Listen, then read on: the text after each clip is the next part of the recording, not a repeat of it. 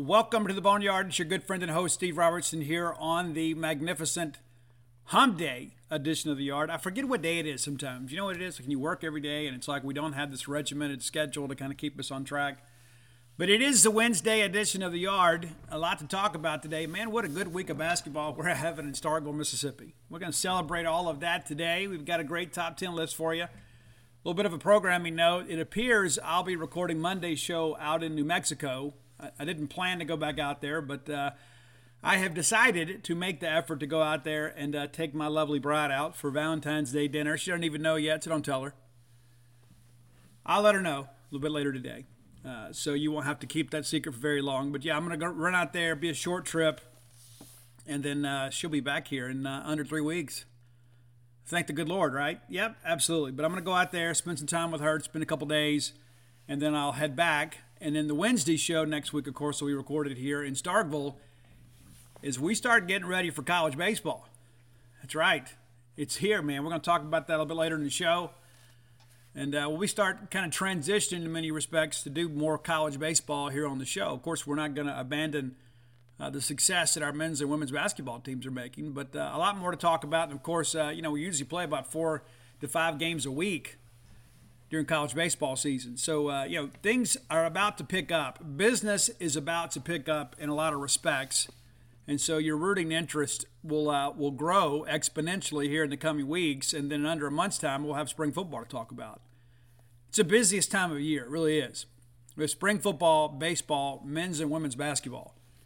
The spring semester, especially once you get into the month of March, very, very, very busy. A lot to keep up with. No better place to keep up with it than genespage.com. I'm happy to say I share with you guys here, oh, about this time last month. December was the biggest month we've ever had. And I'm happy to say, as of yesterday, I was informed that it's the biggest January we've ever had. So back to back record months over genespage.com. Come be a part of our wonderful community. Our experts are there to, uh, to interact with you. Sometimes it even gets a little bit uh, dicey, shall we say. Got some strong opinions on our message boards, and so come by and be a part of that. Of course, enjoy all of our content. Most of it is free, but we do have some VIP stuff. But uh, so you, there is some value in a subscription. So come by and check us out today at genespage.com. Let's thank our friends at Bulldog Burger Company. I had Bulldog Burger Company earlier this week. It was a fantastic experience. It always is. The main thing that I'm looking for, you know, when it comes to a dining experience, is number one, consistency. Right? I mean, you don't consistently go back to a place that doesn't do a good job. I like a variety of the menu. I like quality food and service. I like a great atmosphere. I get all of those needs met at Bulldog Burger Company, and you will too. Three great locations to serve you University Drive here in Star Vegas, Gloster Street there in Tupelo, Lake Harbor Drive in the Ridge and Flowood area. Uh, pretty pumped about that location. As a matter of fact, I will be in uh, central Mississippi uh, tomorrow morning as uh, Stage 24, Storage 24 puts together uh, a new video. And you never know. You might see a cameo appearance from your good friend and host. How about that? Wouldn't that be cool? And we might go break some bread afterwards. You never know. And uh, what better place to go than at Lake Harbor Drive exit uh, on my way to New Mexico, right? But as always, Bulldog Burger Company, the place where people go to meet, M E A T. Be sure and stop in there for happy hour, 3 to 6 every day. Every day happy hour specials, and uh, maybe get like a, get the spring rolls, like to tide you over to supper. Like go in there and have an adult beverage and get the spring rolls, and then you show up, sit at the dinner table, even better looking than when you left. Trust the science, as always. Bulldog Burger Company. All right, so let's jump into men's hoops. You know, we knew we had to win that LSU game. It got a little dicey for a few minutes there. You know, it did. And you, you expect some of that. I mean, obviously they're well coached, but kind of like we talked about, you know, the second half really hasn't been a friend to LSU. That was the case here. You know, State with a three-point lead at the break, and then we outscore them by eight in the second half. So you know, the, the trends are the trends for a reason, right? There is evidence and events that add to that. It's not an anomaly. You know, teams like LSU just kind of tend to wear down. LSU now 500 on the year. You may recall they began the year 12 and 1 and now have lost 11 straight, 1 and 10 now in the Southeastern Conference. The one other loss, of course, came in the SEC Big 12 uh, shootout or challenge, whatever you want to call it. But State wins 64 53. But uh, yeah, LSU kind of gave us, especially late in the first half, It felt like we had some problems scoring there. And listen, a lot of that is our own execution, but give LSU some credit. They switch some defenses and things like that. And you know, the bottom line is when you when you're coaching, you know, you got to find what works. You know, LSU, as a matter of fact, pushed this thing out to a, uh, a six point lead. You know, State got off to the great start. You're thinking, oh, we're gonna, you know, we're gonna wax these guys. It was a 10 nothing game, just under two minutes played. DJ Jeffries comes out absolutely red hot for us, and then things kind of chilled for a while. It's a tie game at 12:47 to go. State takes it back out to a four-point lead, and the next thing you know, LSU with a KJ Williams fast break three takes a two-point lead. LSU held the lead for a while here, got as, as much as six a couple times. Uh, right under seven minutes, you know, we we have cut it now to uh, to a four-point game, and then State eventually pulls even uh, at 22-22 with 132 to play in the first half, and from there, you know, State adds a couple of uh, a free throw and a basket to have that, that narrow lead. But it felt like we had weathered the storm a little bit. And playing at home, and our, our fans that were there gave, it, gave us a great home court advantage. You're starting to see more of that. DJ Jeffries comes out in the second half, kind of picks up where he left off, rams home a three to put State up six. The lead swells to 11 points at 15:42 to play on a big Cam Matthews dunk, and Cam Cam playing the best basketball of his career it's really become a fan favorite. I think everybody sees it as much. LSU again kind of trades baskets with us for a while, and the next thing you know, another DJ Jeffries three pointer pushes it back out to 11 at 45 34, just under the 10 minute mark. And from there, it just kind of felt like State managed the game, that LSU just simply couldn't get any closer. In fact, another DJ Jeffries three makes it a 15 point game with 3.45 to play. It starts to become academic at that point. You trade a few baskets here. Next thing you know, under a minute to play, Dashawn Davis knocks home a couple free throws to make it a 14 point game. Uh, a three point basket from Derek Fountain, former Bulldog, with 17 seconds left, uh, gives you the final score of the game, and the margin of victory is 11 points for the Bulldogs. So State advances again. You know, now have won four in a row. And, you know, again, it's kind of playing out how many of us expected. We get in the back half of this schedule. We start getting some games at home. We start winning. State now 16 and 8 overall and 4 and 7 in the league. And you start thinking, okay, you know, what's next for us? You know, we've put together some quality wins over some quality opponents. LSU, not one of those. Of course, LSU with a completely revamped roster. But listen, nobody's feeling sorry for Mississippi State. You know, Iverson Molinar left. You know, our best offensive piece. Nobody ever said, oh, poor Mississippi State. The Bulldogs now four in a row. Of course, it went over TCU at South Carolina. We beat Missouri at home. We get LSU at home, take care of them. And now we get ready to go on the road to play in one of the most difficult venues in all of college basketball. It's Bud Walton Arena. Arkansas is 11 and 1 at home this year. The Razorback fans do turn out. They do support this team. They do believe in men's basketball. Had a couple really good years under Musselman. And so this is a good team. It's a quality team, but uh, they're 17 and 7 overall, but now 6 and 5 in the league. So in SEC play, they've kind of come back to earth a little bit. But uh, you know, they had the big summer tour and they had a couple of exhibitions.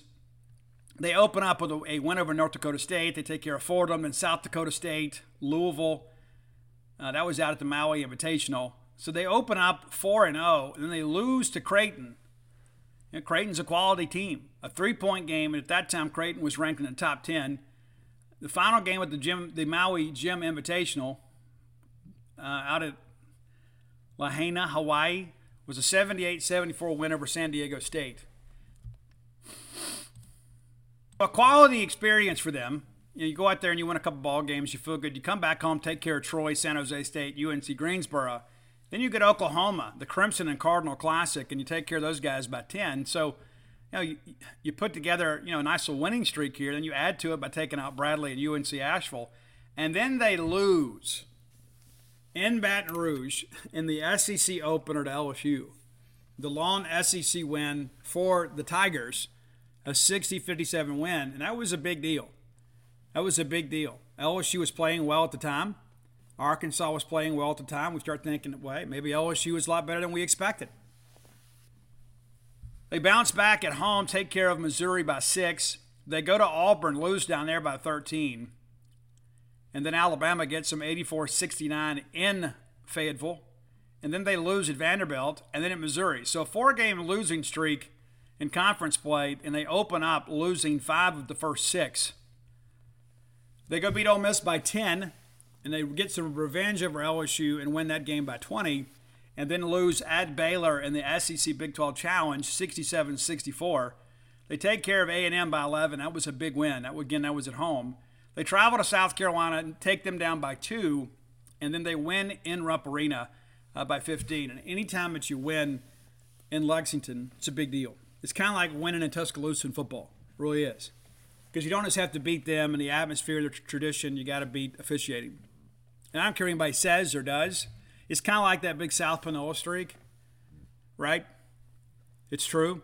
Like you don't want to be the official that makes some, you know, controversial call that changes the trajectory of things. You know, it's just human nature. People get on a roll with a team, the crowd gets all excited, all of a sudden they start forcing some shots up, getting some contact, and turning into three point plays. You got to be able to combat that. So a huge win at Kentucky, but it has been a fairly mediocre SEC schedule so far for them. We need to find a way to win that game. You can have two teams playing with a lot of confidence to get together tomorrow. And that's a 5 p.m. tip on ESPNU. 5 p.m. tip ESPNU. If you're in the Northwest Arkansas area wearing maroon, I encourage you to go check out that ball game we could use some Bulldogs in the building. Of course, you'll be up in the rafters, you know, Bud Walton Arena. I've had some people that have gone and said, hey, it looks great on TV, not so much in person. Yeah, we'll see. But I, I know it's a great place. It's a great place for college basketball. It is a great place, uh, you know, if you're just a fan of the game. But the reality of it is, is we're going to have to bring our best effort to go out there. Today's podcast is brought to you by NerdWallet's Smart Money Podcast. What's the best way to help you and your finances thrive? The answer can be overwhelming with all the financial misinformation out there. Fortunately, you can turn to NerdWallet's objective finance journalists to set things straight and help you make smart decisions with your own money. The nerds have helped me get smarter about things like planning for my tax bill so I don't dread April every single year, managing finances with a partner without causing a breakup putting away more money for retirement since I'm not going to do this podcast forever. Sorry, folks. And also boosting my credit score since good credit is like a real life cheat code. Saving for an emergency fund because life is like a good movie. It loves a good plot twist. The nerds also explain the real impact that the latest financial headlines could have on your life. Weekly financial check ins with smart money help you spend more time doing what matters and less time worrying about what doesn't. Let NerdWallet's trusted experts untangle today's web of financial misinformation. Listen to NerdWallet's Smart Money podcast on your favorite podcast app. Future you will thank you.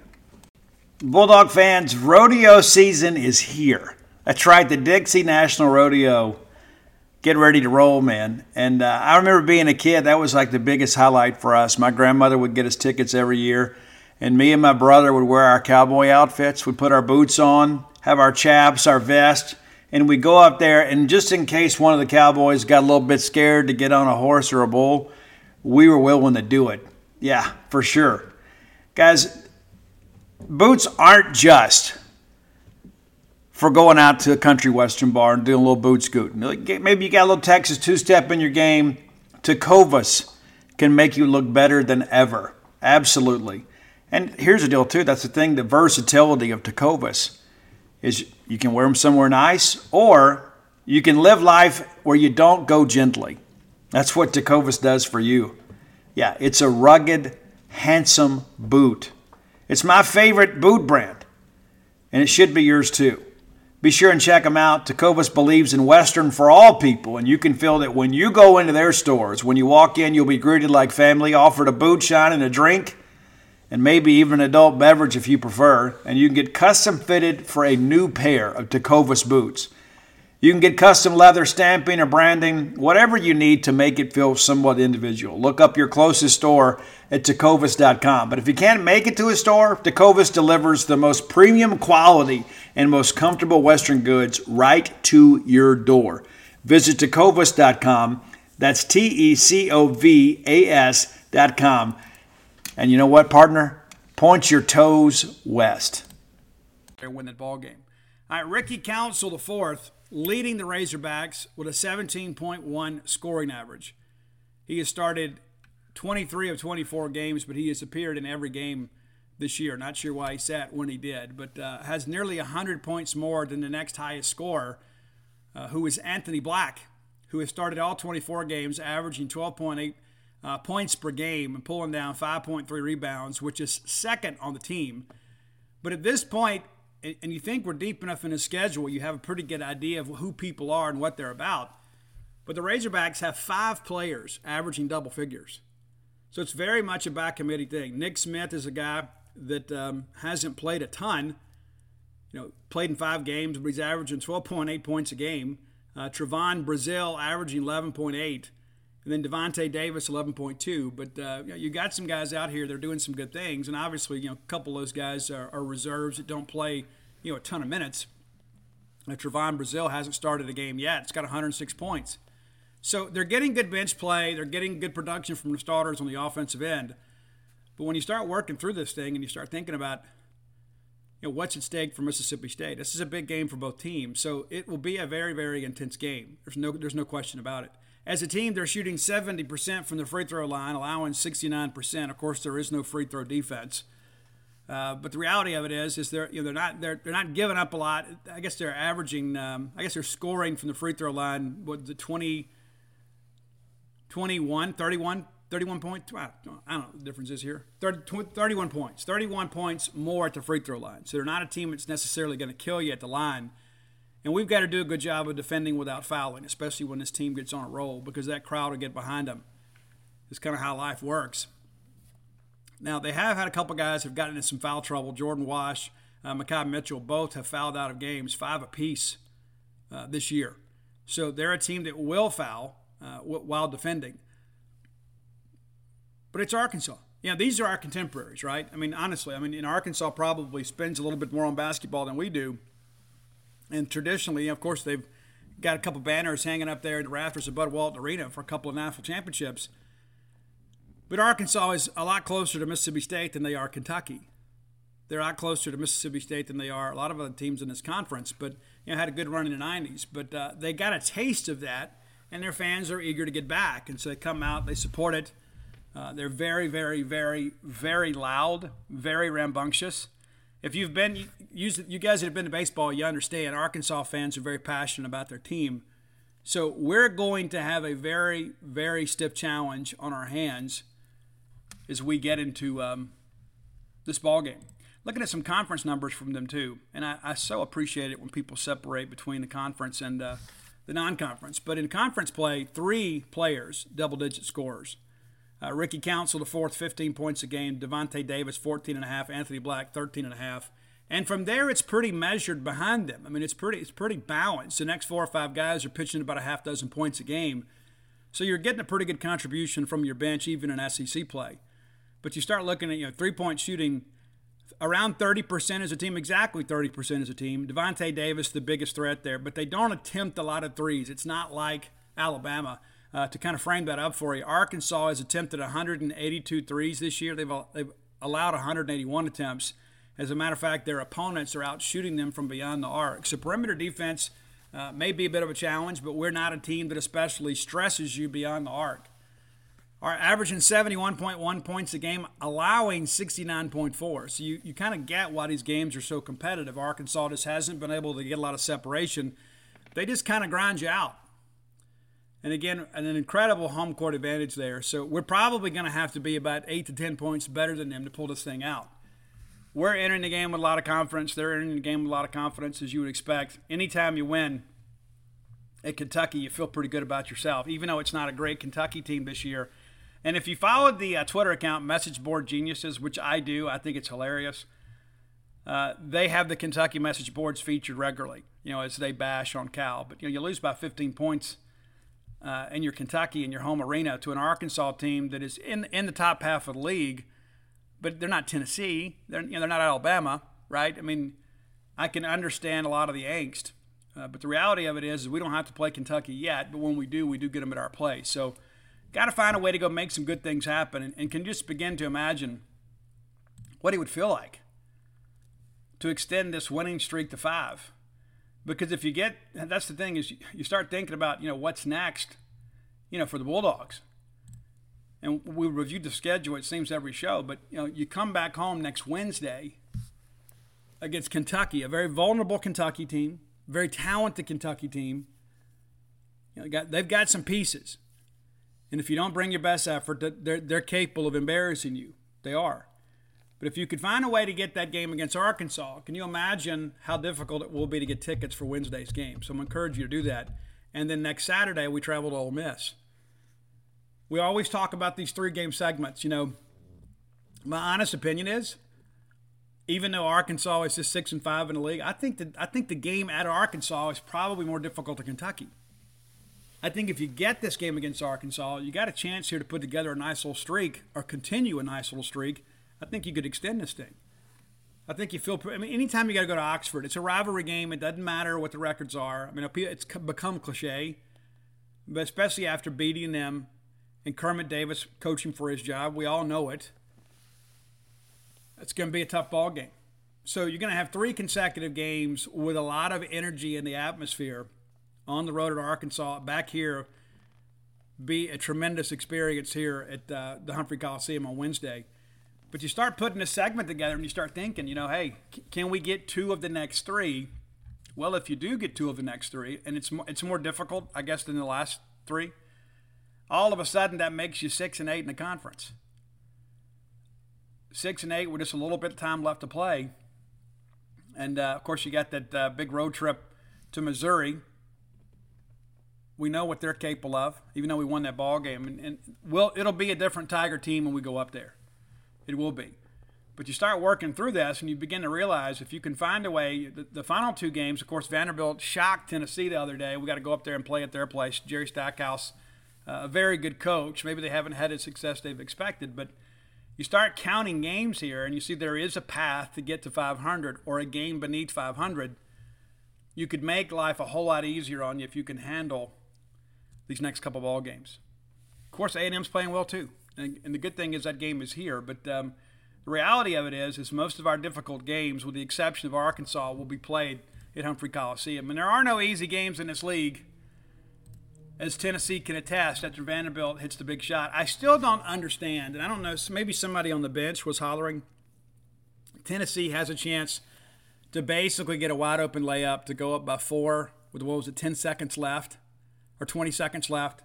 They elect to run clock they don't convert, and it sets up a game time situation. If you lay that ball up and in, it's a four point game. For all intents and purposes, the game is over. And again, I'm sure there was somebody on the bench hollering clock, clock, clock, so the kid pulls it out. But somebody somewhere made a bad decision. They absolutely did. And you got to think, well, we've got the ball with the lead. They got to foul us, and um, didn't work out quite the way they expected. So, uh, pretty incredible win for Vanderbilt. So, again, there's nobody on the schedule that you can afford to just kind of mail it in and then expect to get a win. You know, South Carolina comes here for senior night. That that may be the one game you look at and say, okay, that's that's one we probably got, right?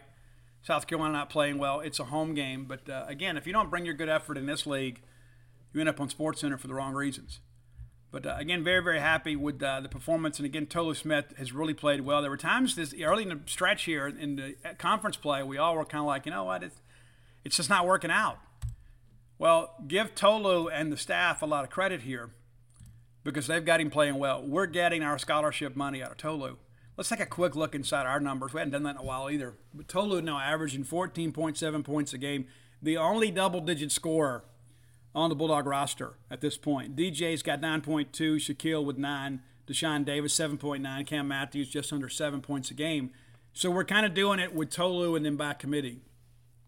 Three point shooting still pretty abysmal. Uh, right at 28%. We're allowing just over 30%. Our opponents have made 175 threes. We've made 137. And in some of these games, as tightly contested as they are, that's made the difference. Just imagine how much better we'd be if we had one good perimeter shooter. Just one. How much would life change? How much would it open the floor up for Tolu, right? There's a lot to that. So some of this is personnel. It's not just coaching. It's not just execution because sometimes you're asking people to do things they can't do. But I think the staff has done a good job kind of playing to our strengths. And as a result, we're playing winning basketball. So four in a row. And if you saw that coming two weeks ago, uh, you've won Bulldog basketball bingo because I don't think most people did. Of course, you know we knew those games were winnable. The TCU game to me is the biggest outlier of the bunch. It's a very very good team, and we were able to win that game. And of course, that sparks us uh, to this nice little streak. We're starting to win the games we're expected to win. Of course, that Georgia loss still kind of hangs around our our necks, you know, like a mason stone on a on a chain you know, and they're not going to get better. You know, they're not. They're always going to be a quad three loss. That really hurts us. So we got to find a way to offset that. And I think you know, knocking off Arkansas, knocking off Kentucky, would give you the opportunity to do that. But let's not get ahead of ourselves. Let's. We're just going to kind of enjoy the ride, right? All I know is right now we've won four straight. We have, and in a variety of ways, with a different hero every night in many respects. But uh, again, you're starting to get more consistent play from Tolu, and that's kind of the straw that stirs the drink. When he's the guy that you can run your offense through, then you can kick it out, and if you're making some shots from the outside of the perimeter, makes you tough to beat. But uh, Mississippi State defensively, again, one of the elite teams in the country, and again, that goes down to coaching. Defense and rebounding is about effort. It's about coaching and positioning and uh, coaches got to put you in a position to do that. But also too, you got to find the right players to put on the floor. And you know, we talk about you know the Chris Jans experience. I think the guy's got more fans now he's ever had at Mississippi State because you're beginning to see his vision come to light. And so I'm not going to get all technical and talk about certain things that we do. I mean, the bottom line is this we just want to win. I mean, how many games last year did we have? Okay, we got a quad one win opportunity loss had a bunch of quad one opportunities and could never get it done. There's a lot of times late in games, especially in the final four minutes, when it boils down to coaching. And how many times have you seen State be able to close here as of late, whether it be at the free throw line or from an offensive set? And all of a sudden, you start building up some confidence against some quality opponents, and you start realizing, hey, we can compete with these guys. We can. So excited about the Bulldog basketball team, and uh, really can't wait you know, for the next time we take the court. And you know, that's the thing about the last couple of years. You know, it's kind of like we've endured basketball season. So I can, basically, the conversation was, does Ben Howland get fired this year? For the last two years, that's been the discussion. And, and I know there's some people out there that are still Ben Howland apologists. Let me just tell you this: we weren't in in 2020. I know you want to convince yourself of that, but I'm, I'm just going to tell you, based on the feedback that I get from people that were actually involved that it wasn't a matter of opinion, right? We weren't in. And people want to, well, we'd have made, no, we wouldn't have made it. We wouldn't have made it. We needed to go win two games in the SEC tournament. We weren't going to do that. But it is what it is, right? But the last two years, you know, basically we've all been rooting for a coaching change. Well, I say not all of us, the majority of us, and certainly last year we all knew it was turning in that direction. And we got the right guy we got the right staff. And I can only begin to imagine how much fun it's going to be when he gets a little more talent on the offensive end to get a couple scores here because we know the defensive system works.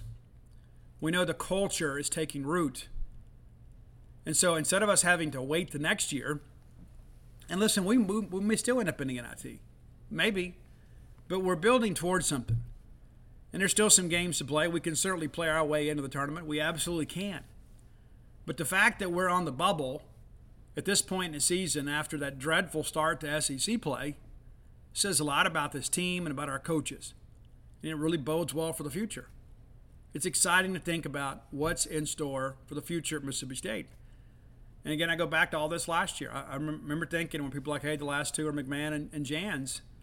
And there was, you know, some people closely affiliated with the search just said, you know, I just think Jans fits us better. I think Jans is a better fit for us culturally. And it worked out. You know, I think in the end, I think, you know, LSU you know, going after I mean, man, it was great because I think in the end, it made our decision easier and, and we got the guy we wanted anyway.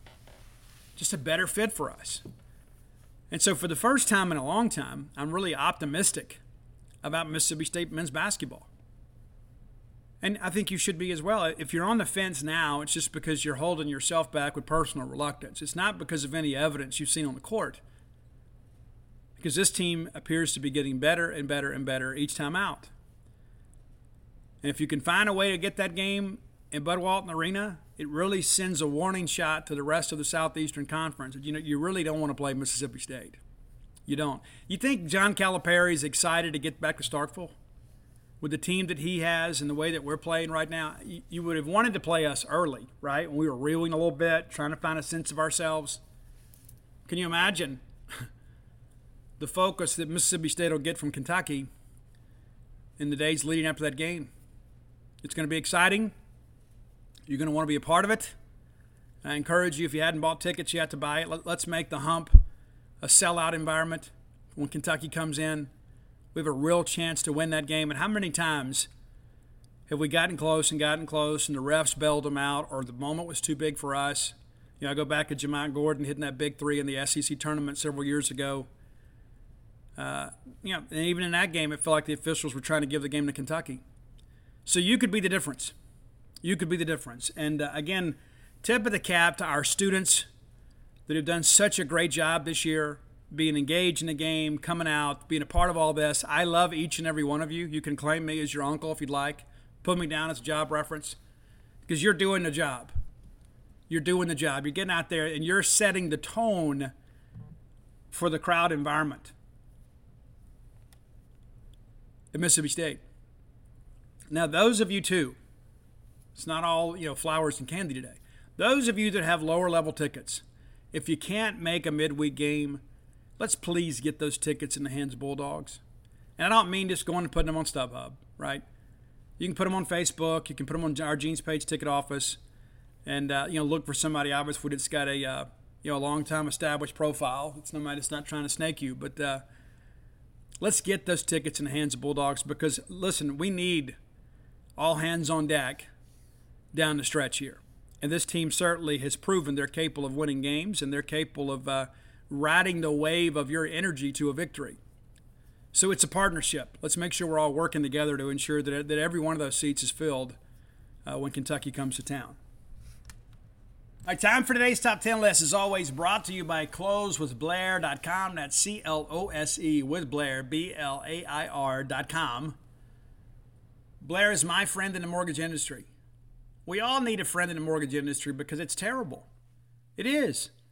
There's so many things they want. I mean, these underwriters sometimes that feel like they want to make you jump through hoops and ask you for like a note from your second grade teacher or like of your kid's first haircut. I mean, it's like there's so many things they ask for it, it just doesn't appear to be relevant. And sometimes it's unnecessary. So it's good to have an advocate, somebody that can that number one knows how to structure a loan to get a clean approval but when there are issues, a guy that can go be your advocate and fight for you and say, hey, look, we don't need this or we can provide this or whatever. There are a lot of people that want your business. Blair Chandler's willing to prove it. He's going to pay for your appraisal. Just mention to him you heard about him on the Boneyard. He's going to pay for your appraisal, about a $500 value. A lot of people are looking for you know the dream of home ownership. Maybe it's eluded them in the past. Maybe you've been turned down before, and you think I don't want to get emotionally invested in this, Steve, and get my hopes up again. I tell you what, give Blair a chance. This is a guy that specializes in hard cases. He's seen it all and done it all in 21 years of experience. And if he can't get you approved, he can put you on a pathway to get you there next time. But by and large, you're going to get your loan closed. Give him a call or text today at 601 500 2344. Again, that's 601 500 2344. That's closewithblair.com. Okay. I think we've got a problem with the top 10 list. Because you know, I did Rage Against the Machine last week. I had already done Rage Against the Machine. I can't prove it but I did it. And I don't know, maybe if that was in the infancy of all this, and maybe it didn't make its way to Spotify, so we did it again. And it's never, you, you can never talk about rage too many times. So I had somebody hit me up and said, Hey, Steve, um, can you do the Little River Band? I know that I've done Little River Band. So I hit Roy up, and I was like, Roy's like, Oh, we hadn't done them. So Gordon Griffin was the guy that was putting the list together before Roy was, and Roy says, oh, I don't have it. And so I know we've done a Little River Band, but we're going to do them again today. Now, here's a cool thing, a little bit of trivia about the Little River Band that maybe a couple things you probably don't know. Number one, even though they sound like a Southern rock band, they're an extremely Southern rock band because they're from Australia. Did you know that? Yeah. Matter of fact, the uh, I guess the bass player was in a band called Zoot. You know who the lead singer of Zoot was? Isn't that fun to say? Say it with me. Zoot. Rick Springfield. Yeah. Pretty cool. But the Little River Band, despite the fact they were from Australia, their first name was Mississippi. How about that? That little bit of trivia that we're able to dig out courtesy of Al Gore's internet, right? I didn't know that until today. I've been listening to the Little River Band my whole life. I never knew that they were originally called Mississippi. And why would a band from Australia pick the name Mississippi? Well, they did. Had a couple of hits. Had a number one hit as the band called uh, Mississippi. They did a cover song called Daddy Cool that went to number one on the Australian rock charts. How about that? If nothing else today, you learned something pretty interesting, right? All right, so here we go. Top 10 list. And uh, there are about 20 songs that I could make a case for. And I don't know the Little River Band's really gotten its just due. They're in the Australian Rock and Roll Hall of Fame. They're not in ours. And maybe maybe they shouldn't be. There's a lot of people in the Rock and Roll Hall of Fame that shouldn't be. And so I could make a case Little River Band's accomplished a whole lot more. And isn't it ironic, too, that a band called Mississippi would change their name to the Little River Band, and we have a little river here in Mississippi? It makes me wonder if there's not a connection somehow within the band. I'm not going to spend a lot of time researching it, but what if there's somebody in the band that's uh, connected to Mississippi in some way? I tell you what, and before we move on to this list, I want to personally thank Representative Sam Creekmore. Known Sam a while. Uh, Sam, of course, was involved with the Cotton States League when Ani played over there and uh, took care of us, man. He did.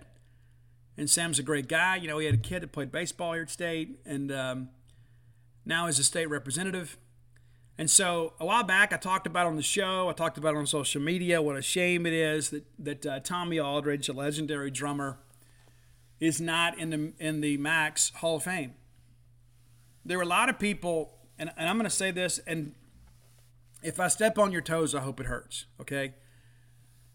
I'm not going to sit here and tell you that anybody in the max doesn't deserve to be in the max. I'm not going to say that. But Tommy Aldridge is more deserving than many of the people that are in the max. That's just the truth. This is a guy that was Ozzy Osbourne's drummer. He's been Whitesnake's drummer. He was Pat Travers' drummer. He was Gary Moore's drummer. He was he was in Dave and the Giants for crying out loud. Tommy Aldridge has been playing music his entire life and has sold millions of records. He has toured the world over countless times.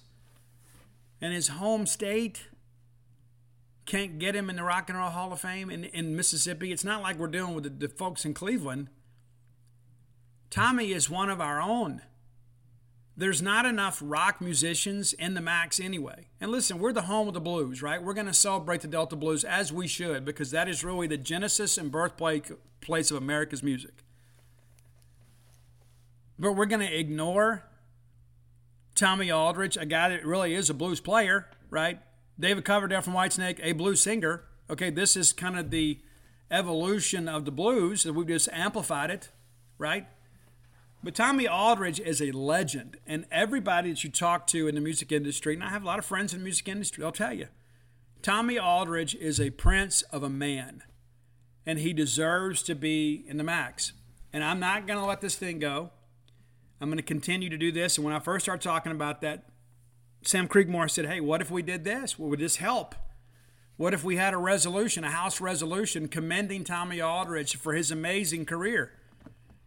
I said, Sam, can we do that? He goes, We absolutely can. And lo and behold, yesterday they voted and the measure passed. And so now the Mississippi uh, legislature, legis- legislature has issued this uh, you know, resolution.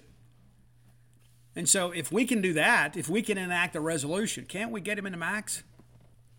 And listen, I know when I, all this first started, I had a couple people contact me that were all uncomfortable and like, Steve, you don't understand. You're right, I didn't understand. But what I can understand is how we can pick and choose these other people that are very talented. But we're going to overlook Tommy Aldridge? Oh, well, Tommy's on our list. Okay, Tommy should be at the top of the list. There are some obvious names that have to go in first, right? But Tommy Aldridge has laid down the backbeat of rock and roll, man. Of rock and roll. He is a drummer's drummer.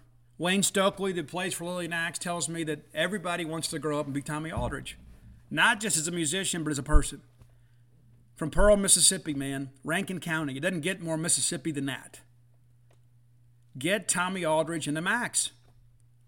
I'm not going to shut up about it. I'm not. And, I'm, and, again, I'm very grateful for uh, Sam to champion this cause. You know, did, let me tell you something. Sam owed me nothing. Sam has given me more than I ever could, right? And Sam owed Tommy Aldridge nothing. There's not like Tommy called him and asked him or somebody else. And I didn't even ask Sam to do this. It was of Sam's own volition. He goes, you know what? Hey, let's do this. And it's a wonderful thing.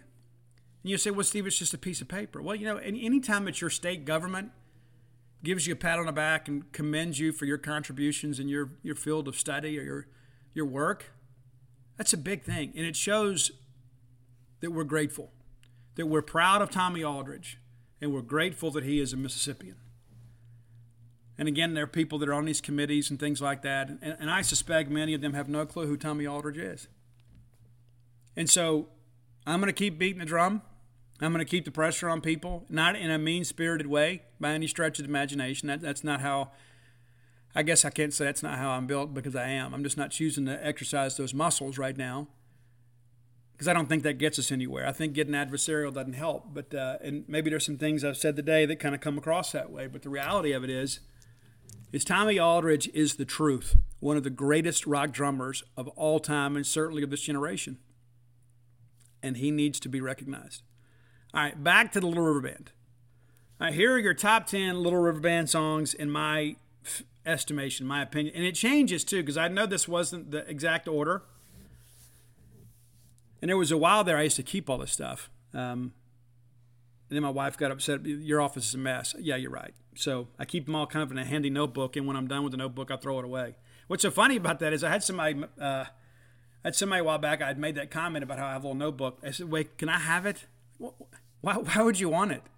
Well, I just think it'd be neat to have it. All those top 10 lists. I'm like, let me know. Uh, stay in touch with me, and next time that I run out of a notebook, I'll, I'll sign it and send it to you. How about that? Cool. All right, so here we go. Top 10 Little River Band songs. Number 10, It's a Long Way There. Great acoustic intro to the song. And uh, there are a couple versions. I've got the radio edit version. I've got the album version. It's incredible. It's it's basically a journey, man. It is. And I love those songs when I get out on the road and you put them on, and it's like you know some songs are just kind of three minutes, two two mundane verses and an explosive chorus. But a song like "It's a Long Way There," it's just a ride, man. The whole thing from start to finish. It's a journey.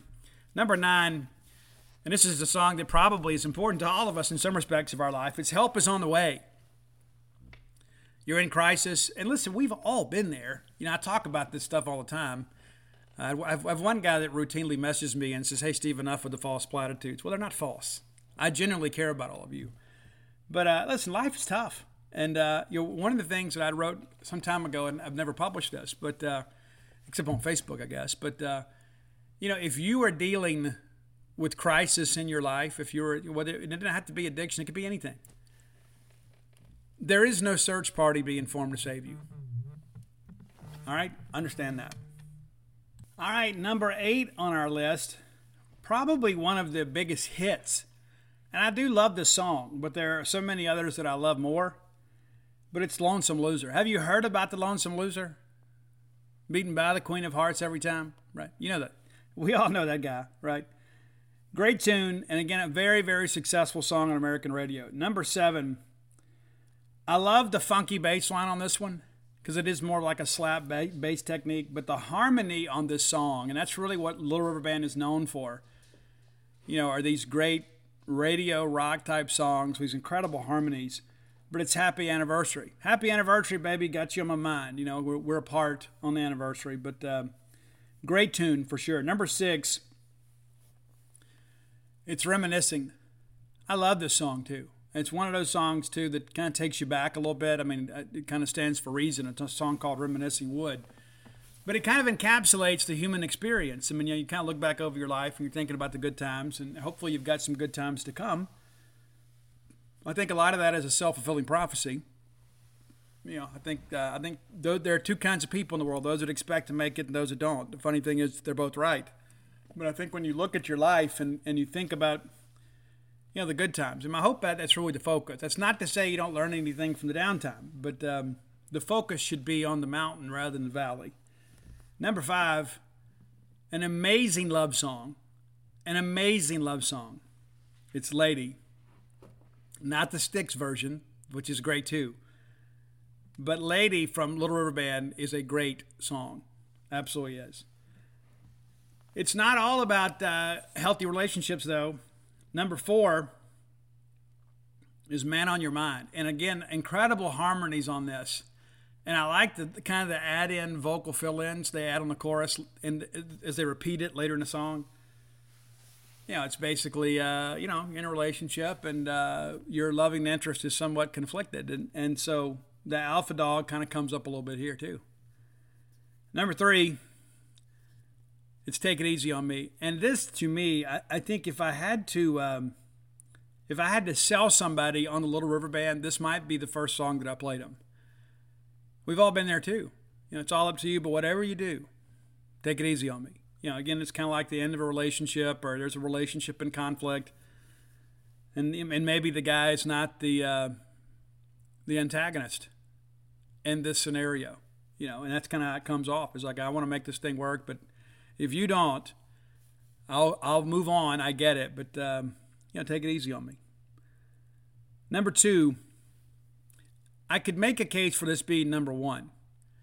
I don't like to end the top 10 list on a, a ballad, but this is an incredible masterpiece of a song. And it's cool change. Time for a cool change. It's like you go through all this stuff in your life and it talks about how, you know, the one the one thing in my life that I'm missing is the time that I spend alone.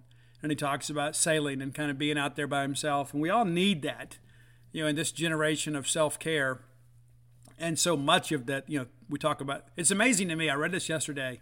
I don't know who wrote it, but it's like we there's so much focus on self care.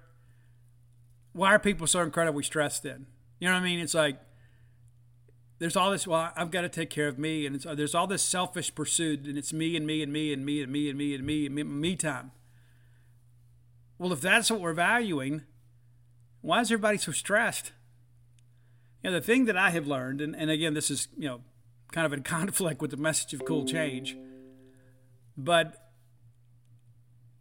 the, the, the greatest happiness in my life is not self care, it's the care of others. You know, I've been very blessed in many respects, and uh, if I have it to give, I give. And I get a gift from that too. The gift of giving, whether it be you know, financially or of, of your heart or of your emotional energy, of your time, giving to others is the key to happiness. It's not me, me, me. It's others. Giving to others. That's not to say that you don't need some time to yourself because you can't pour from an empty cup, right? I mean, you have to take some time to kind of refill the tank a little bit. But I just I am not a proponent of this selfish movement that we've had in recent years where we have become so self-centered and everything is focused on us. It's like there's just so much of that that that doesn't go along with human nature. I mean, think about when Hurricane Katrina hit the Gulf Coast, and people forget that that it actually hit the Mississippi Gulf Coast. It was, know, New Orleans obviously was a complete war zone for a while, but the hurricane hit the Mississippi Gulf Coast, and I remember Haley Barbour after he had taken his uh, helicopter tour down there. said it looks like a bomb went off, you know, like we had like a nuclear attack or something. There were a lot of people that really struggled. But the beauty in all of that is how everybody kind of came together. They came together and said, "Hey, we hey we've got the the trees moved from our road. Let's get the chainsaws and trucks and let's go help our neighbors." And that's really what Mississippi is based on. They don't call us the hospitality state for nothing. And the thing that I've always said is um, you find out who really loves you when you need them the most, right? And especially when it's people that maybe that's all they have to give. You know, maybe they can't come right pay your rent, but they can come clear your driveway. And they expect nothing in return, you know. And we talk about paying it forward. When those kind of things happen, you want to do it. It makes me a better person. Like if somebody does something kind for me, and it's always unsolicited, I feel not just a sense of obligation, but a sense of motivation to go help somebody else. I mean, how many times have you seen those things on like Dateline NBC where like they will pay the toll for somebody behind them, and then the person behind them, rather than just driving off, they'll pay for the person behind them. I mean, I mean, and a lot of times it's young people, right? Well, I'd already allocated this couple bucks to pay for this. This so let me. Okay, they did that for me. Okay, let me let me just pay it back. You know, and like I see the little thing on the on the reels and the TikToks, like it's okay. I'll give you twenty bucks, or you can pay it forward, and I'll give the next person forty dollars. And it's amazing to me how so many people will say, "I tell you what, no, I'm good. Give it to somebody else." And there was one time that uh, one of the videos, it was this uh, this college student and uh, she was at some shopping center. And come to find out, she had taken her last twenty dollars to go buy groceries because she wasn't going to have anything to eat. And so she spent her last twenty bucks. Didn't have money to put gas in her car. Like she was having to take public transportation. She was broke as the Ten Commandments. And it ended up getting to her, and I think it was 120 bucks. Can you imagine? And then the, the people that paid it forward had no clue who the recipient was going to be, and it ended up being somebody that truly needed it. And that's how life really works. And so I apologize for the tangent, but I just don't agree. I don't agree with living a self centered life. I don't. I you got to do what's best for you, yeah. But a lot of times, doing what's best for you is doing something good for somebody else. I'm a firm believer, and every major religion teaches, you know, a principle of karma. You know, and in the Christian religion, it's you know you reap what you sow. And that's not just words on a page, that's true. We've lived that. And so it, when you sow good things in life, you get them back. That's not to say that bad things don't happen to good people. But I need as much, you know, good karma, pardon the phrase, for those of you that are offended by such, as I can get. Because in my younger years, I did a lot of bad things. I've done a lot of good in my life, but I haven't done enough. And so I'm not done giving. And so I encourage you to give. And one of the best ways to do that, and, and um, again, I feel like I'm belaboring the point here, but um, you know, when Stark Villains came out, I may have told you this story, but so I'll give you the Reader's Digest version. When Stark Villains came out, you know, I was under so much pressure after Flim Flam because Flim Flam was so successful. So how do, how do I follow this up? And I remember talking with my friends. I said, man, have I already peaked? And he goes, nah, it's not about you peaking. It's about now that you've peaked, you got to stay relevant. I was like, yeah, that's, that's the key. And I remember the very first time I, I held Stark Villains in my hands – and I was sitting at the uh, Sprint Mart on 182, just around the corner from the hospital. And I opened that box of books and I pulled that book out and had it in my hands and I just cried. I was like, I did it. I did it again. And I said, you know what? This is so such an amazing moment. And all these memories came rushing back. And I remember being a 15 year old high school student sitting in Dolores Kagan's keyboarding class, and she went around the room and asked everybody what they wanted to do. And I said, I want to be a musician or a writer. And all the kids laughed. And the joke was on them because I got to do both. And I said, you know what? This is I've been blessed here. I'm going to pay it forward. And I went around town. And I did three things anonymously. One of those things, I went to Strange Brew and put some money on the gift card for students. And uh, I felt led though. I went to uh, went to Starkville Academy for some reason. My kids went to Starkville High School, but I felt led to go to Starkville Academy. And I went to the office and I was afraid they'd call security on me. You know, I went to the office, school was getting out, and I walked up there and I said, Hey, listen, do you guys have a creative writing department? And, well, yes, we do. And I said, Listen, I told my story about how when I was 15 years old I wanted to be a writer and everybody laughed at me. And I said, I know there's a kid here that feels the same way and I want to gift them this book. I don't care if they're male or female. I don't care what their situation is. I don't care who they are or what they're about. But I want to encourage them to keep writing. Because there was nobody to encourage me. And I'm living proof that dreams come true.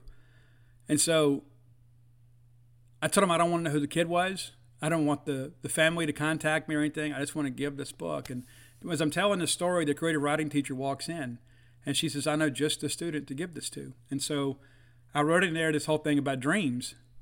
Don't let them mess with your dreams. Whatever you do, don't let anybody talk you out of it. And so I wrote that inscription in the book. I left it with her, and I left. And it's like all of a sudden that wound when I from when I was 15 years old was kind of healed because I did it. Let's move forward. Number one, I've really pushed this thing along. Uh, number one, my favorite Little River Band song.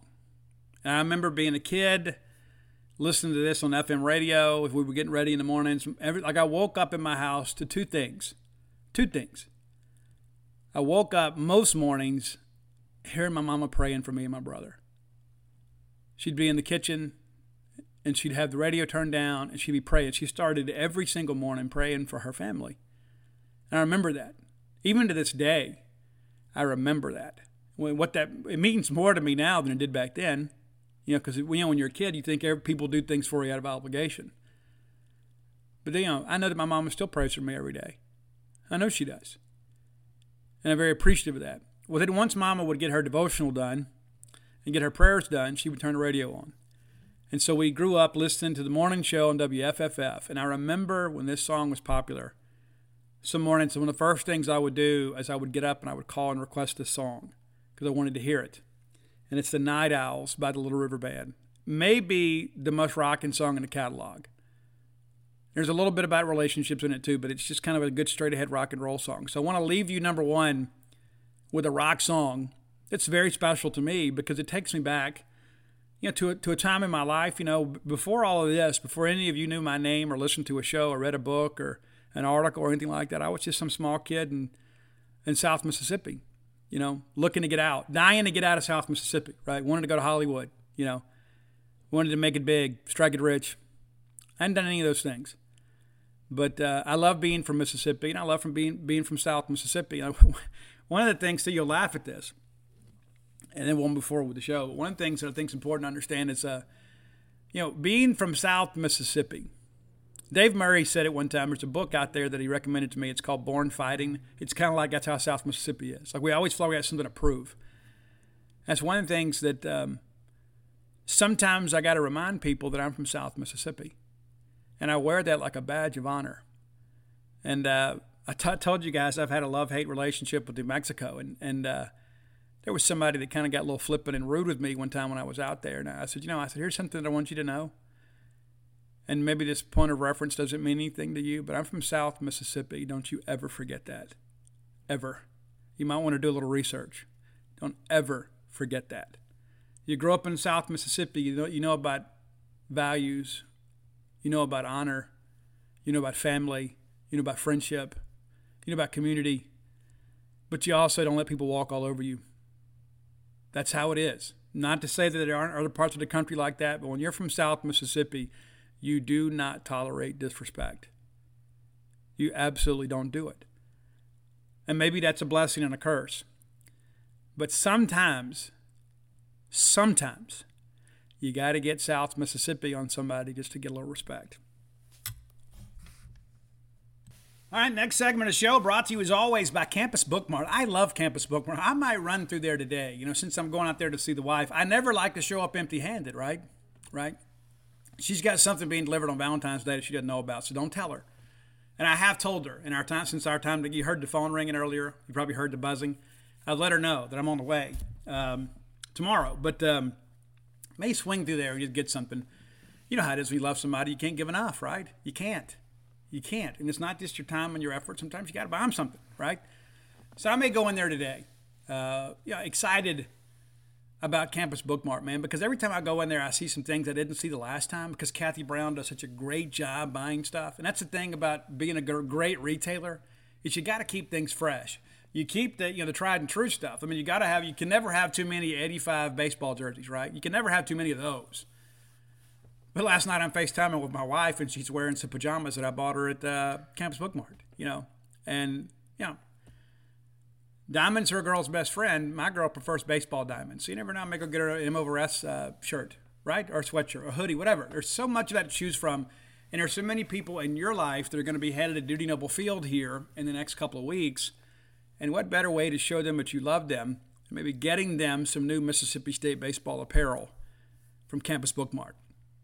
They have a new shipment of the Mike Leach shirts too. They have the the uh, crop necks and a uh, crew neck, excuse me, and uh, the hoodies, even some sweatshirts. You can order all that at campusbookmart.net. And by being a loyal Boneyard listener, we'll give you a phrase that pays, and that is BSR, which stands for Beautiful Steve Robertson.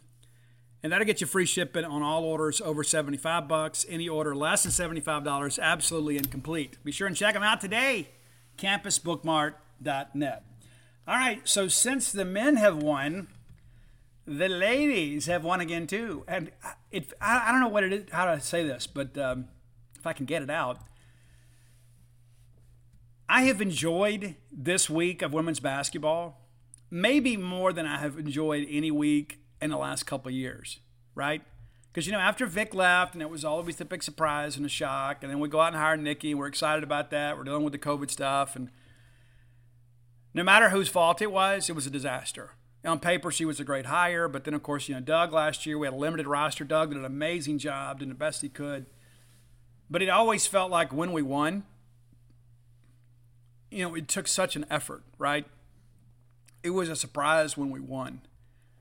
But this week has felt a little more like maybe some of the middle Vic Schaefer years, right? Yeah, the last couple, we were looking to win an SEC championship and compete for an AFL championship, and so we expected to win every game. But the quality of play and effort this week has been outstanding. And maybe having that week off has allowed us to get fresh legs again. But you take care of Tennessee on Monday in the hump, and we we we can count our wins over Tennessee on one hand, right?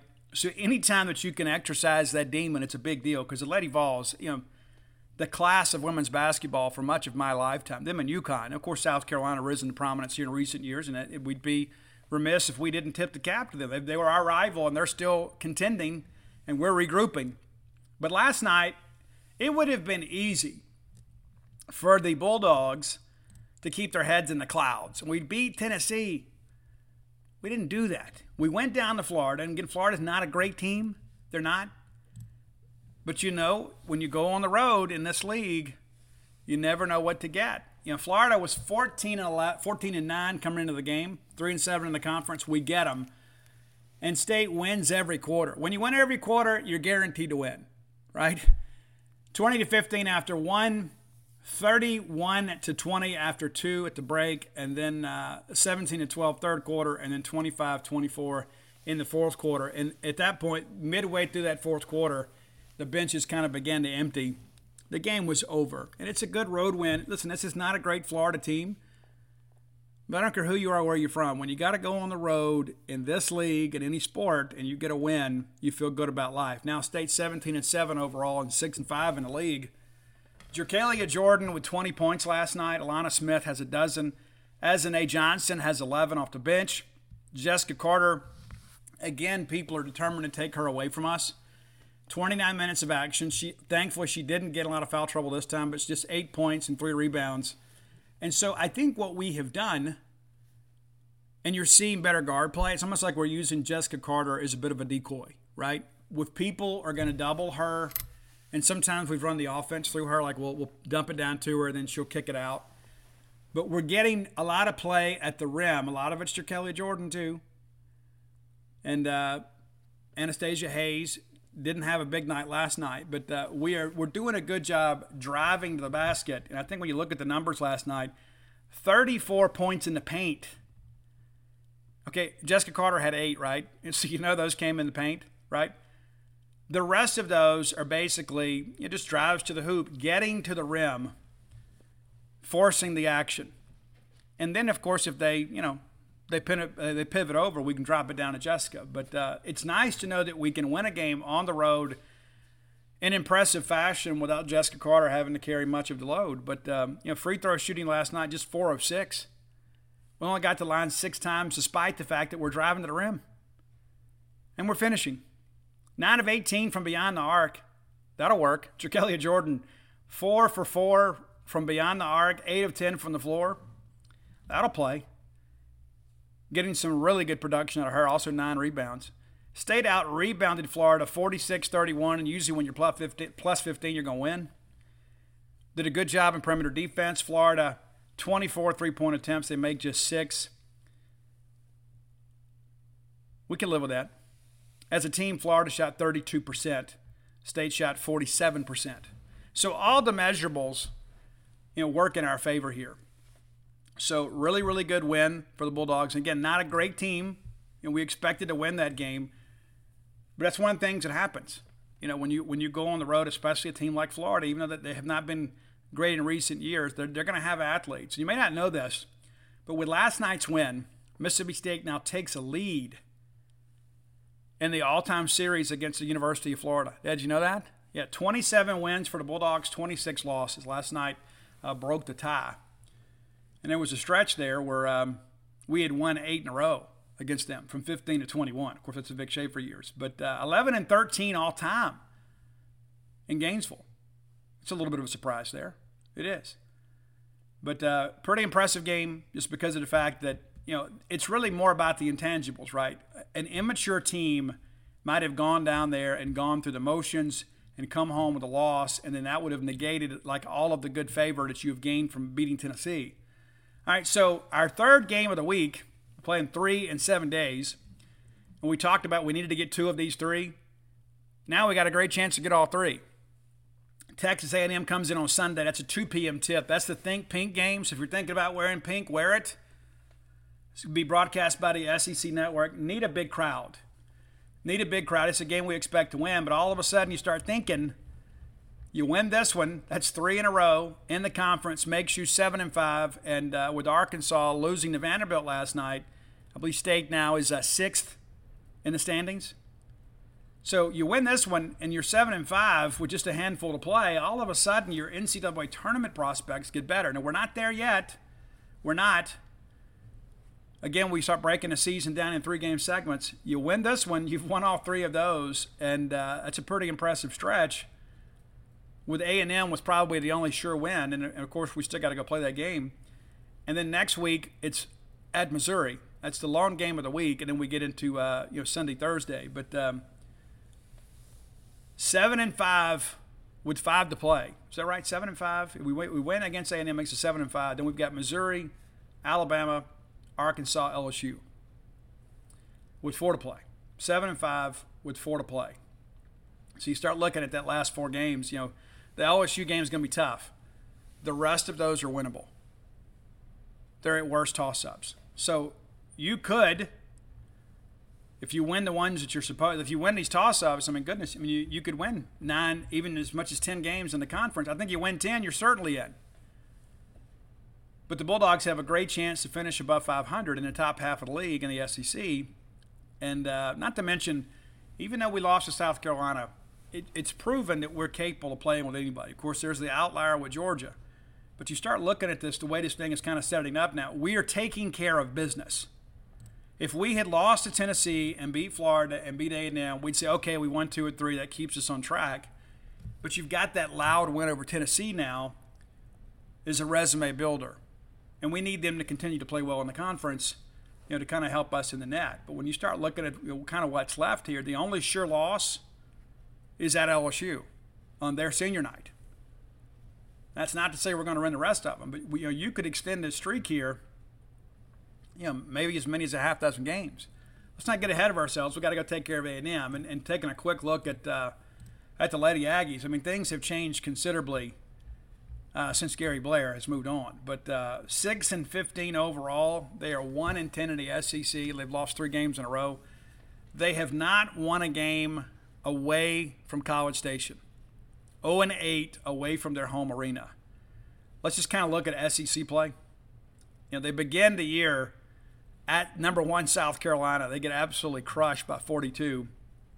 They lose to Florida at home by seven. They go to LSU, lose by 40. Lose by 19 to Ole Miss in College Station. Lose to Tennessee by 12. Lose to us by 16 in College Station. They lose at Alabama by 15.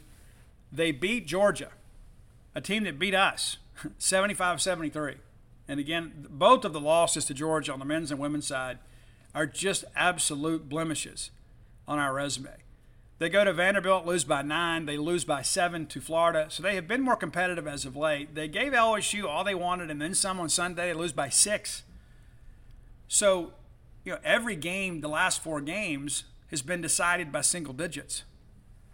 So they're a better team than they were when we played them uh, back on January 15th which is something that I'm sure that Sam Purcell will point out to our ladies.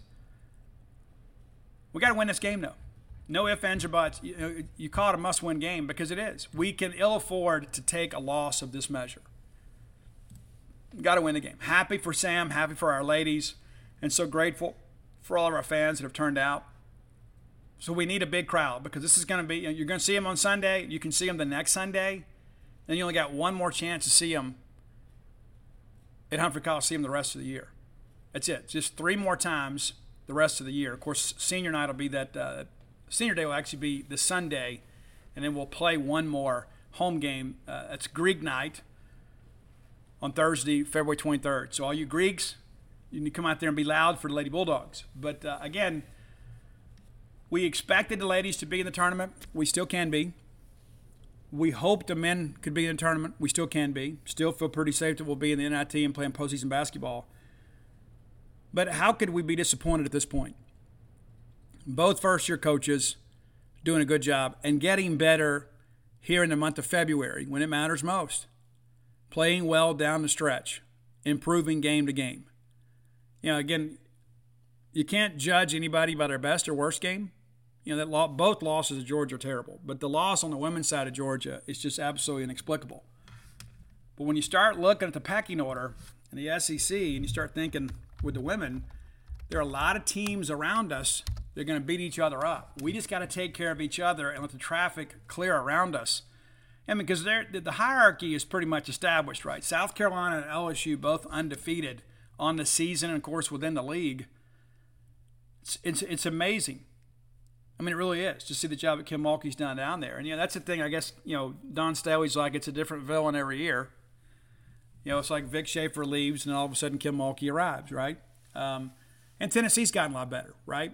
So you look at that, that, that's the top three teams. Of course, State's beat them. Ole Miss beaten us twice. And then there's Alabama and Mississippi State. So we are in sole possession there of sixth place at six and five. A game ahead of Arkansas, a game ahead of Georgia – uh, two games ahead of Missouri who will play.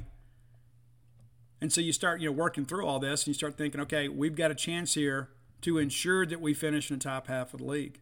And when you consider the fact that, um, you know, A&M comes in this weekend, you know, A&M, of course, the last place team in the league, you absolutely have to win that game. There's no recovery from that, right? You just, you simply can't. We can ill afford to drop that ball game. And I feel confident we'll win the game. I feel really good about our prospects there, and I think you guys do too. But you know how it is this time of year. I mean, you know, Vanderbilt probably thought, or Tennessee thought that they were going to have any trouble with uh, with Vanderbilt on the men's side, and then they get this embarrassing loss that you just can't ride with. You just can't. But uh, again, looking at kind of what's left for us, you know, Missouri is behind us in the standings. Alabama just ahead of us in the standings, and it's been a much better year for Alabama. Arkansas just behind us in the standings. So we're going to have a chance here after A&M to play three teams that are on equal footing as us. And you've got to get at least two of those three. You have to get at least two of those three. And again, again, you take A&M, you get two of the next three. Life is opening up for you because if you you beat A&M to go seven and five, win two of the next three, that gives you nine.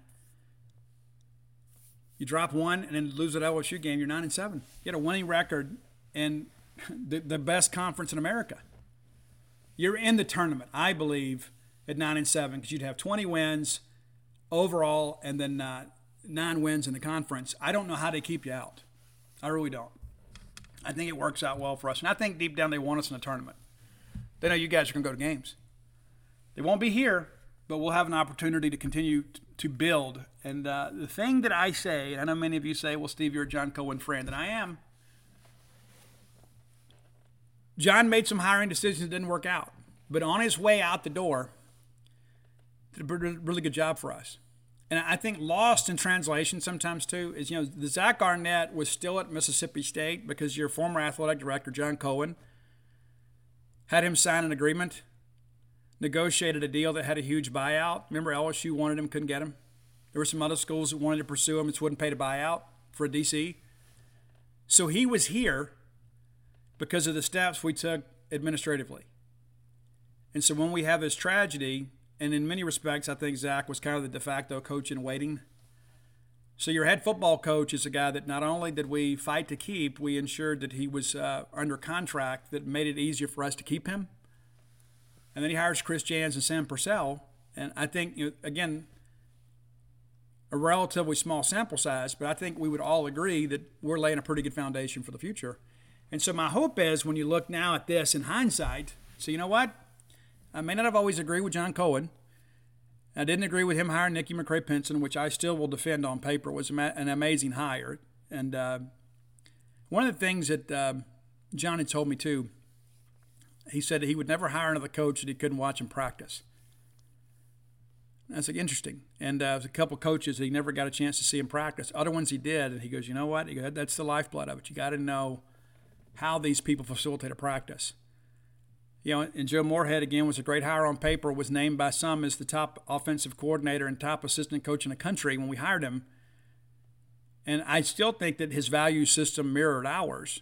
I think Joe was just a guy that um, maybe wasn't quite ready for the job. Maybe I think Joe was um, maybe a little bit too much of a player's coach. But the reality of it is, is like yeah, maybe the first time through, John made some hires that didn't pan out. But I think on his way out the door, he made some moves that I think could put us in a much better position athletically, and I think Zac Selmon can build upon that.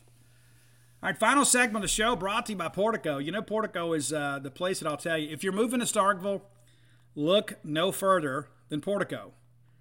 You can give yourself a self guided tour turn off 82 on a 12, take the first right. It's Pat Station Road. You've seen you pass that road a million times on your way to campus, right? You go through the four-way stoppers, portico on the right-hand side. You can start with a two-bedroom, two-bath home, go all the way up to a four-bedroom, four-bath home, and really get anything in between. They'll give you the custom build. Reach out to our friend Brooks Bryan, 601 416 8075. Again, that's 601 416 8075.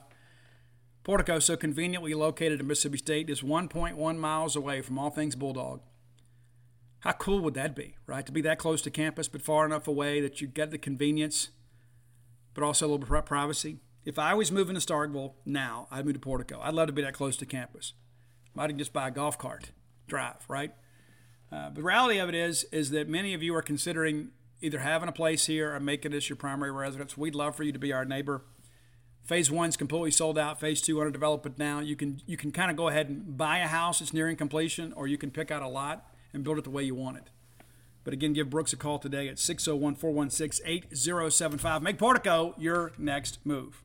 I'm sure you have seen or heard that the SEC coaches poll came out yesterday, and Mississippi State picked dead last in the West. I don't like seeing that, you know, because it's like, oh, is this a harbinger of things to come, right? The reality of it is is that you got to take all this with a grain of salt. Anybody can make a list, even though their list at times has a little more levity to it because they're coaches, they know the players. But let's run through it right here. Beginning with the East, they have Missouri. Missouri, the least vote getter in the conference, 19. And you got to wonder how many years Bieser's going to stay there. 19, so they're seventh. Nick Mingione, Kentucky, sixth. Georgia, fifth. South Carolina, fourth. Vanderbilt third, and then 15 points ahead of them is Florida, and then Tennessee, who got 12 first place votes to win the East with 90 points. So Tennessee, the runaway favorite. Some people picked Florida. I, am kind of curious, and I don't know if Tony would have voted for himself. I don't think he would. But it makes me wonder if O'Sullivan did. but anyway, that's how it's predicted, and I, I really can't argue. Uh, I think I do think Kentucky can make this thing interesting. And I don't not for the challenge of, of the crown, but I do think Kentucky is on par with Georgia and South Carolina. I think Georgia is going to take a bit of a step back this year. They were a veteran team last year. I mean, Georgia should never be in the bottom half of this league, but they often are. But Scott Stricklin always has pitchers. Always, always, always has pitchers. But I think Nick and those guys, I think Nick is probably coaching for his job this year. And I hate that. But I think Kentucky could actually finish fourth in the league this year. I think they could. And again, you got to break down a schedule and kind of look at it. But uh, you know, they they have to play Tennessee, Florida, and Vanderbilt every year. They also get the benefit of playing Missouri. So you got to take care of Missouri, and you got to take care of you know Georgia and South Carolina. If you're Nick, you need to win all three of those series, and, and avoid getting swept. Anytime that you can pick up a win here or there. You remember the big win they had over Tennessee last year? That was huge. And that was when Tennessee kind of started faltering a little bit, right? Okay, on the west side, of course, Mississippi State picked last, but it's not like a it's not a runaway deal. We're right there with Alabama and Auburn. I'm just going to say it now. I think we're going to finish ahead of both of those teams, if, provided we stay healthy. I still think we're a two seed somewhere on the road in a tournament. Uh, but Mississippi State seventh, Auburn sixth, Alabama fifth, Ole Miss fourth. Somebody voted them to win the West and the SEC.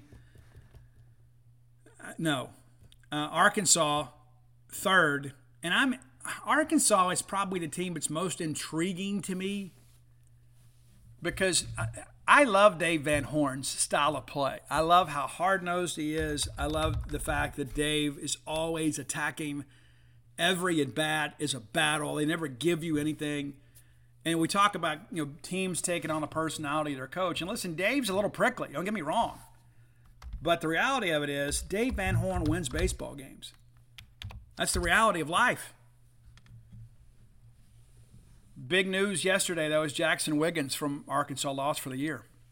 So I, I suspect if we voted now, Arkansas is probably not picked third in the West. And maybe you put Ole Miss ahead of them. But anybody that loses a frontline starter on the weekend, you're taking a step back. I mean, you're going to need some guys to step up. It's not mean they're not going to be a good team, but when you lose Jaxon Wiggins, who was an absolute stud, he's one of the top 100 players in the draft – that's huge. So now everybody moves up a spot. We went through this last year, right? But I think Arkansas as a team, I could see them finishing anywhere from third to sixth in this league. I think they're one of those teams, you know, when you look at what they lost last year, it's going to be difficult to replace a lot of that.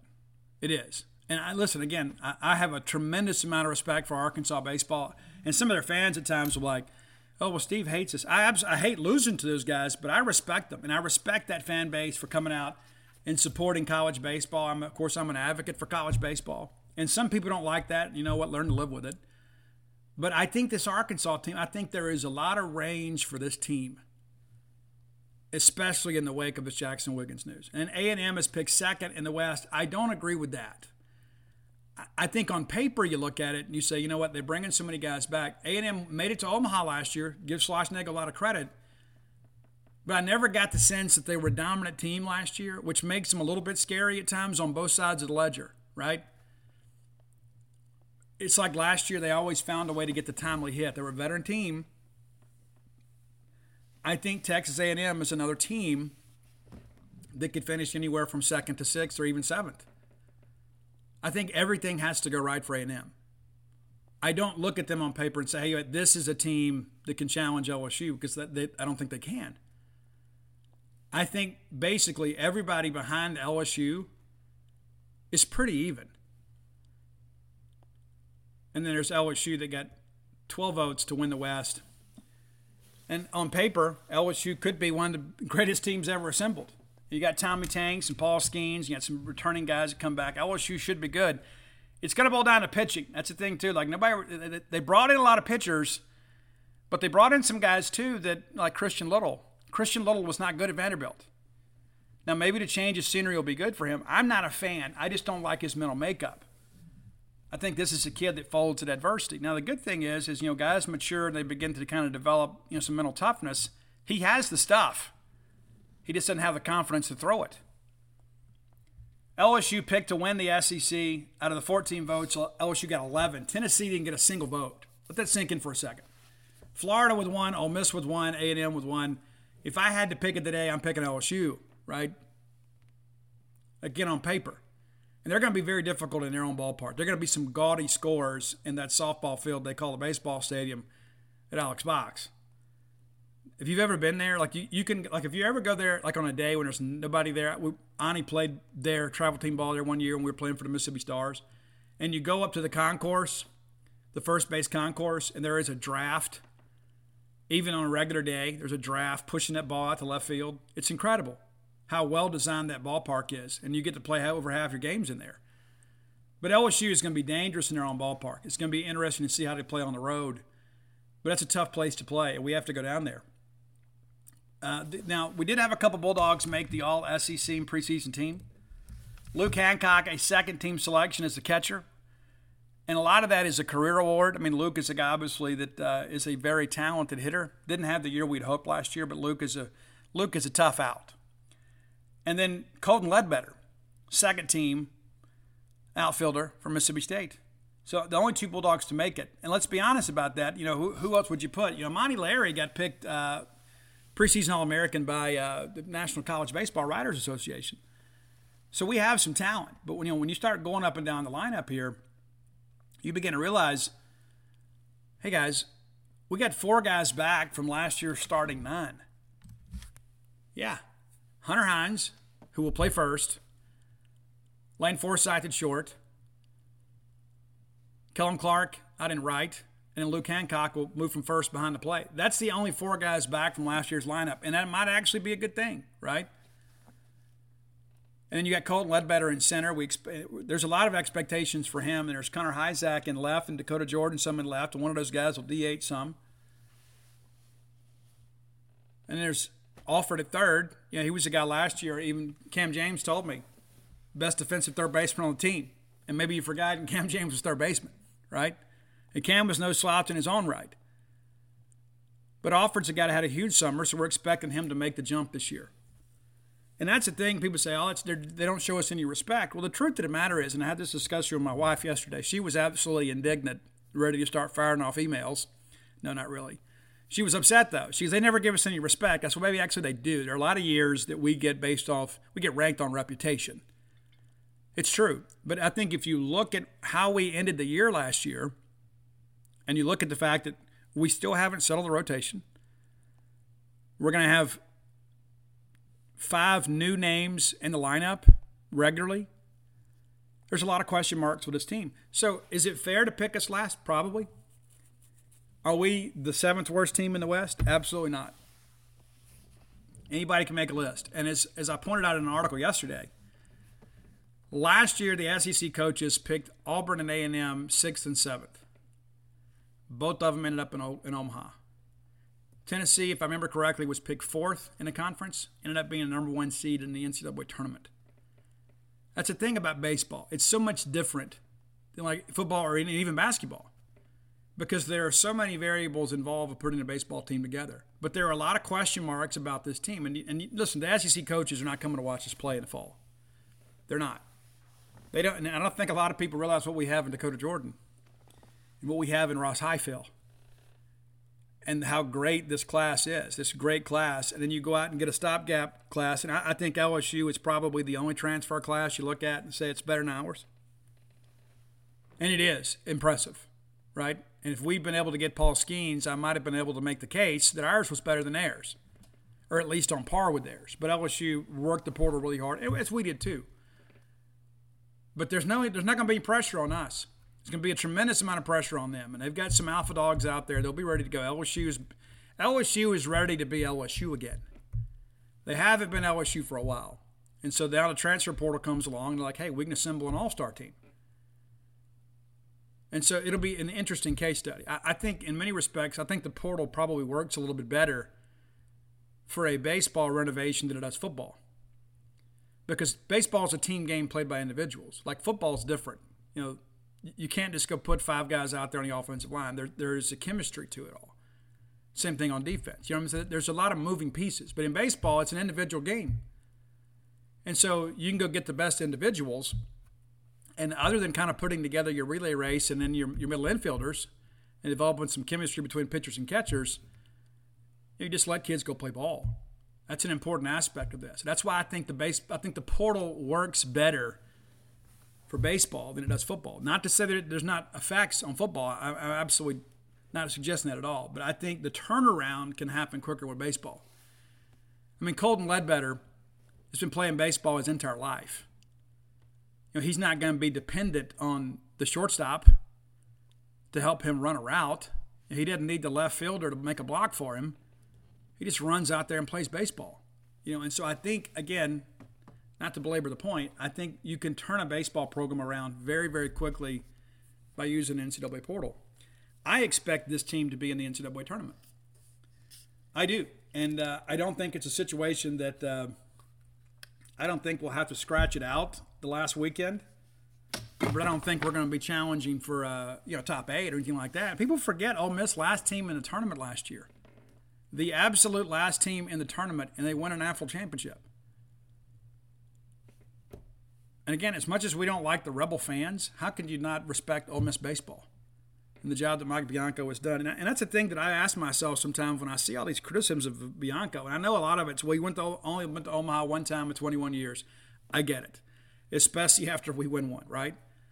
But it's like I think to myself, do you remember what you were before? And that's not to say you can't be better. And Mike Bianco, as much as I hated seeing them win the year after we did, there's a part of me I was happy for Bianco. He'd been so criticized and he'd done such a great job up there, and I don't know that he was truly appreciated.